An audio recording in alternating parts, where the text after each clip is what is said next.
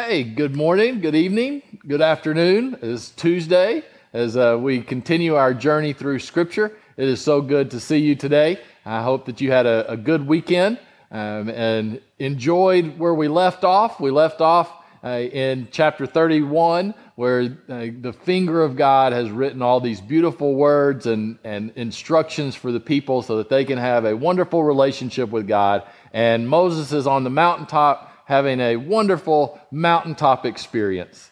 Uh, but then the next week comes along. So we're going to get into chapters 32 and 33 today. Uh, so if you want to take a moment and read those, I encourage you to do that. My name is Philip Thomas. I'm pastor here at Journey in Elgin, and thank you for joining us through our Journey Through Scripture podcast. All right, so chapter 32. Again, one of the to me, one of the cool things about reading through the Bible again is, is we do see some, some connections that sometimes we, we forget about. Uh, because we just kind of, many times we see the Bible just a collection of stories, um, which th- there's some truth to that. Um, but especially here, we actually see kind of a pattern and, and we kind of see the timeline of, of how God is working with the people. So he's already shared with them so much of, of how they are to live. The Ten Commandments, obviously, that's the framework. Then he started going in depth on how they should uh, live with each other. He, uh, he uh, emphasized numerous times the importance of not having other gods beside him, of not creating idols. Right? It's not that we, we read this story, the golden calf, and it's, it's important to understand where that happens in this story uh, because there's some tough things that happen here that it's hard for us to understand, right? But, but the, the reason this is such a significant story is because the people have already been told numerous times I am the one true God. I am the God who led you out of Egypt. So, by the way, they've seen him part the Red Sea. They've seen him do the miracles uh, in through the plagues back in Egypt. They've seen all of this. They, he has asked them, Will you follow this? They have all said, Yes, we hear and we will obey. Right? So they have confirmed this with God. And so now Moses has gone up on the mount for 40 days and it's been written out for him. And now things start to change. 40 days apparently was one day too long because the people start to get antsy. And they come, uh, chapter 32, they, they come and they approach Aaron and says, Come, make us gods who will go before us. So 40 days, well, I guess that guy who parted the Red Sea he's out of the picture, right? And then I love this. It says, as for this fellow Moses who brought us out of Egypt, right? Like they're acknowledging what he has done, but they're like, oh, and this random guy, Moses, who brought us out of Egypt, we don't know what has happened to him. He's done. Time to move on. You know, I, I talk a lot about, you know, that we live in a microwave society where we want things to happen now, right? And we expect results now. Um, that's nothing new, right? That is part of human nature. It's something we need to fight against. Not being able to be patient, not being able to see the big picture leads to us doing stupid things, right? It is so easy. We so easily get caught up with living in the moment that we will make decisions and not take into account anything that's happened in the past. And we'll just like, oh, I feel this way now, so I'm just going to do this. And it, it could be completely out of character, it could be completely wrong because we're choosing to just live in the moment and not take into account the big picture of things. We need to slow down. And this not this doesn't mean that you know I'm not, I'm not talking about that you should take days and days to make every decision or anything like that we should start having perspective this is possibly destroying our society that we because we have no perspective. Most decisions are made on for expediency and what gets us the result that we feel like we need in the moment. And this lead, leads to horrible decisions. I encourage you to think about that in your life. So that's kind of what's happening here. You've got the, the people, they're like, oh my gosh, it's, it's been a long time. We don't know. We're getting antsy. We need to figure out something to do. They go to Aaron. Aaron doesn't stand up for himself, doesn't stand up for God, doesn't stand up for Moses. He just, he just doesn't want to get overridden by the mob. There's another lesson there. It's pretty easy to give in to the mob. It's pretty easy just to, the easiest thing to do is when the majority believes something, just believe it along with them. That's the human nature. That's the easy thing to do. And guess what? If Aaron would have stood up and pushed back, it may not have gone well for him. Right? So he may have been doing the easy thing. So he said, "All right, here, let's let's do it. Give me your gold, give me your earrings, all that stuff. So we'll make a an idol." And so so they make a calf. Uh, the the bull was a normal deity, if you will, that represented uh, it represented strength, virility, kingship. So hey, at least they were replacing God with another powerful God, right? So, and there, there is no excuse for this, um, except we need to know that we would, uh, we tend to do the same thing, right? But they also were just going with what they knew. And so it's not necessarily that they're completely replacing God. It's just that they see no evidence of God, so they're going to create evidence of Him. And that's what they know. They know uh, calf. They know different different other idols that they have, have seen and maybe even used. Right? And so it's like, well, we'll use this calf to represent this God uh, who has brought us out here. Um, it is it, it, it's understandable to a certain uh, degree, and it's something important for us. We need to understand the principle behind it because most of you are probably not going to start falling, falling away from God and then just randomly go create an idol that you start worshiping. But how many of us start to worship an ideology, start to, to worship a governmental system, you know, that we start to worship fame, we start to worship uh, our bank account, uh, we worship maybe our family, and we put those things above God. Well, that's, that's a problem, right? And uh, that's, that's what the people are doing here. And so they are completely rebelling against God. Um, and God is, let's say he's, he's a little unhappy. Right. so this leads to a very theologically challenging uh, scripture. I just kind of take it, I, maybe I, I'm just a simple guy.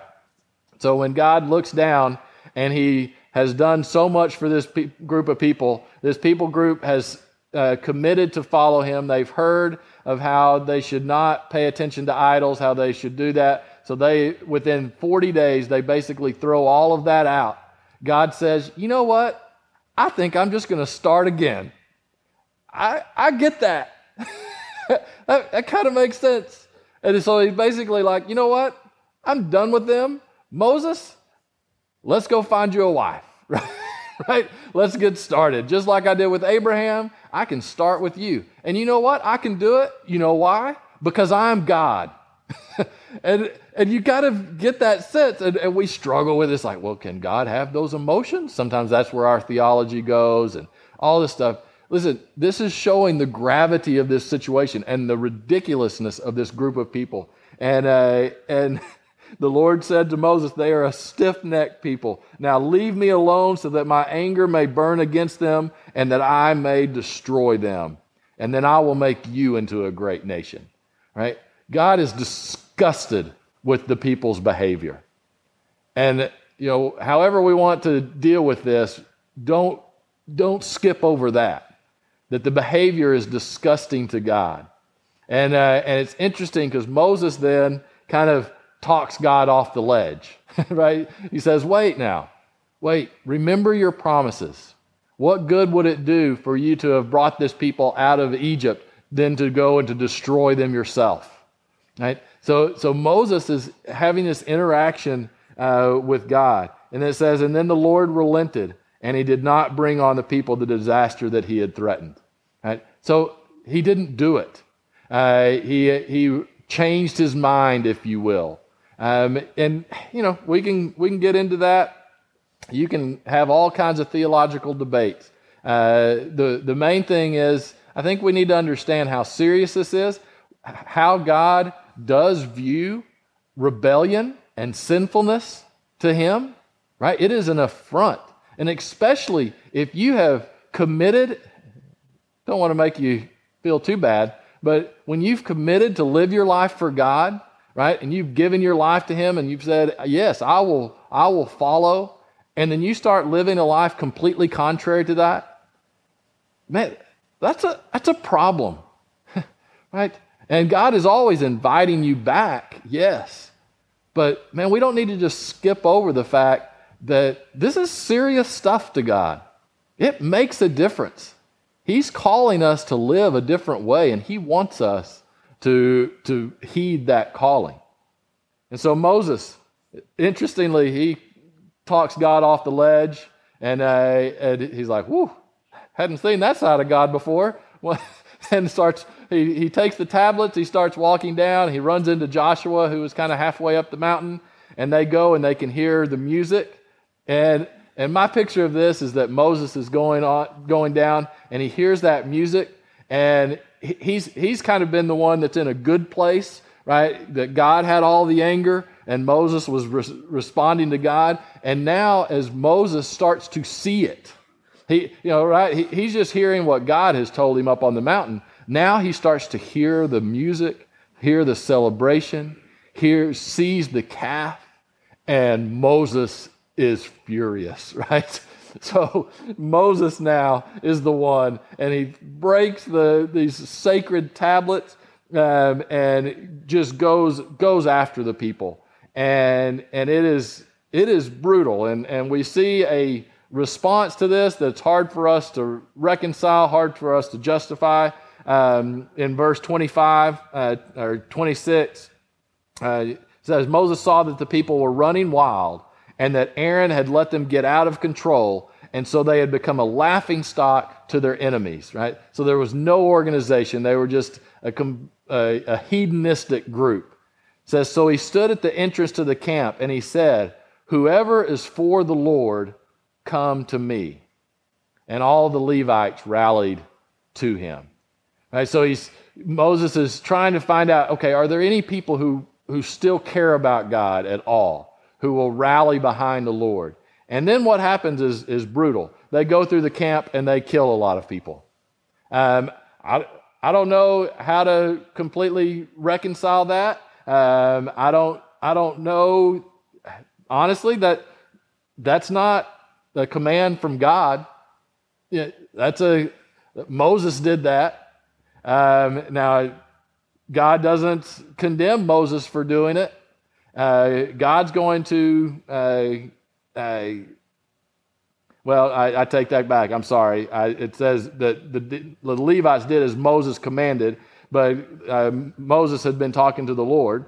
Um, uh, to me, it, it doesn't matter e- either one. This is a this is a rough punishment, to say the least, right? And and God is God is fine with it. And I think again, it shows the severity. This is not the norm. You know, you don't see people just being struck down dead because they're living outside of God's will. Um, so I, I don't, th- you don't look at this and say, well, that's just the norm of how God uh, acts. Um, but He clearly um, uh, commanded this to be done, and and I, I, that's why it's important to know the whole context of what's going on here. Um, and and we believe, and I believe that we serve a God, a just God, but also a merciful God, and that this punishment was just for, for, for this situation. And, and I, I, I do believe that it, that it was. Um, this would certainly get the attention of the people. um, whenever they said, Yes, we will serve you, we will follow you, and they go back on that in the way that they did, there's consequences to that. Um, and so it continues on. Um, there's uh, Moses goes back to the Lord and he said, Oh, what a great sin uh, these people have committed. They have made themselves gods of gold, but now please forgive their sin. But if not, then blot me out and uh, the book you have written. So Moses is now asking for forgiveness, saying, Okay, we need to make this re- relationship right. And, uh, and the, the Lord replies, uh, Whoever has sinned against me, uh, I will blot out of my book. Now go and lead the people to the place I spoke of, and my angel will go before you.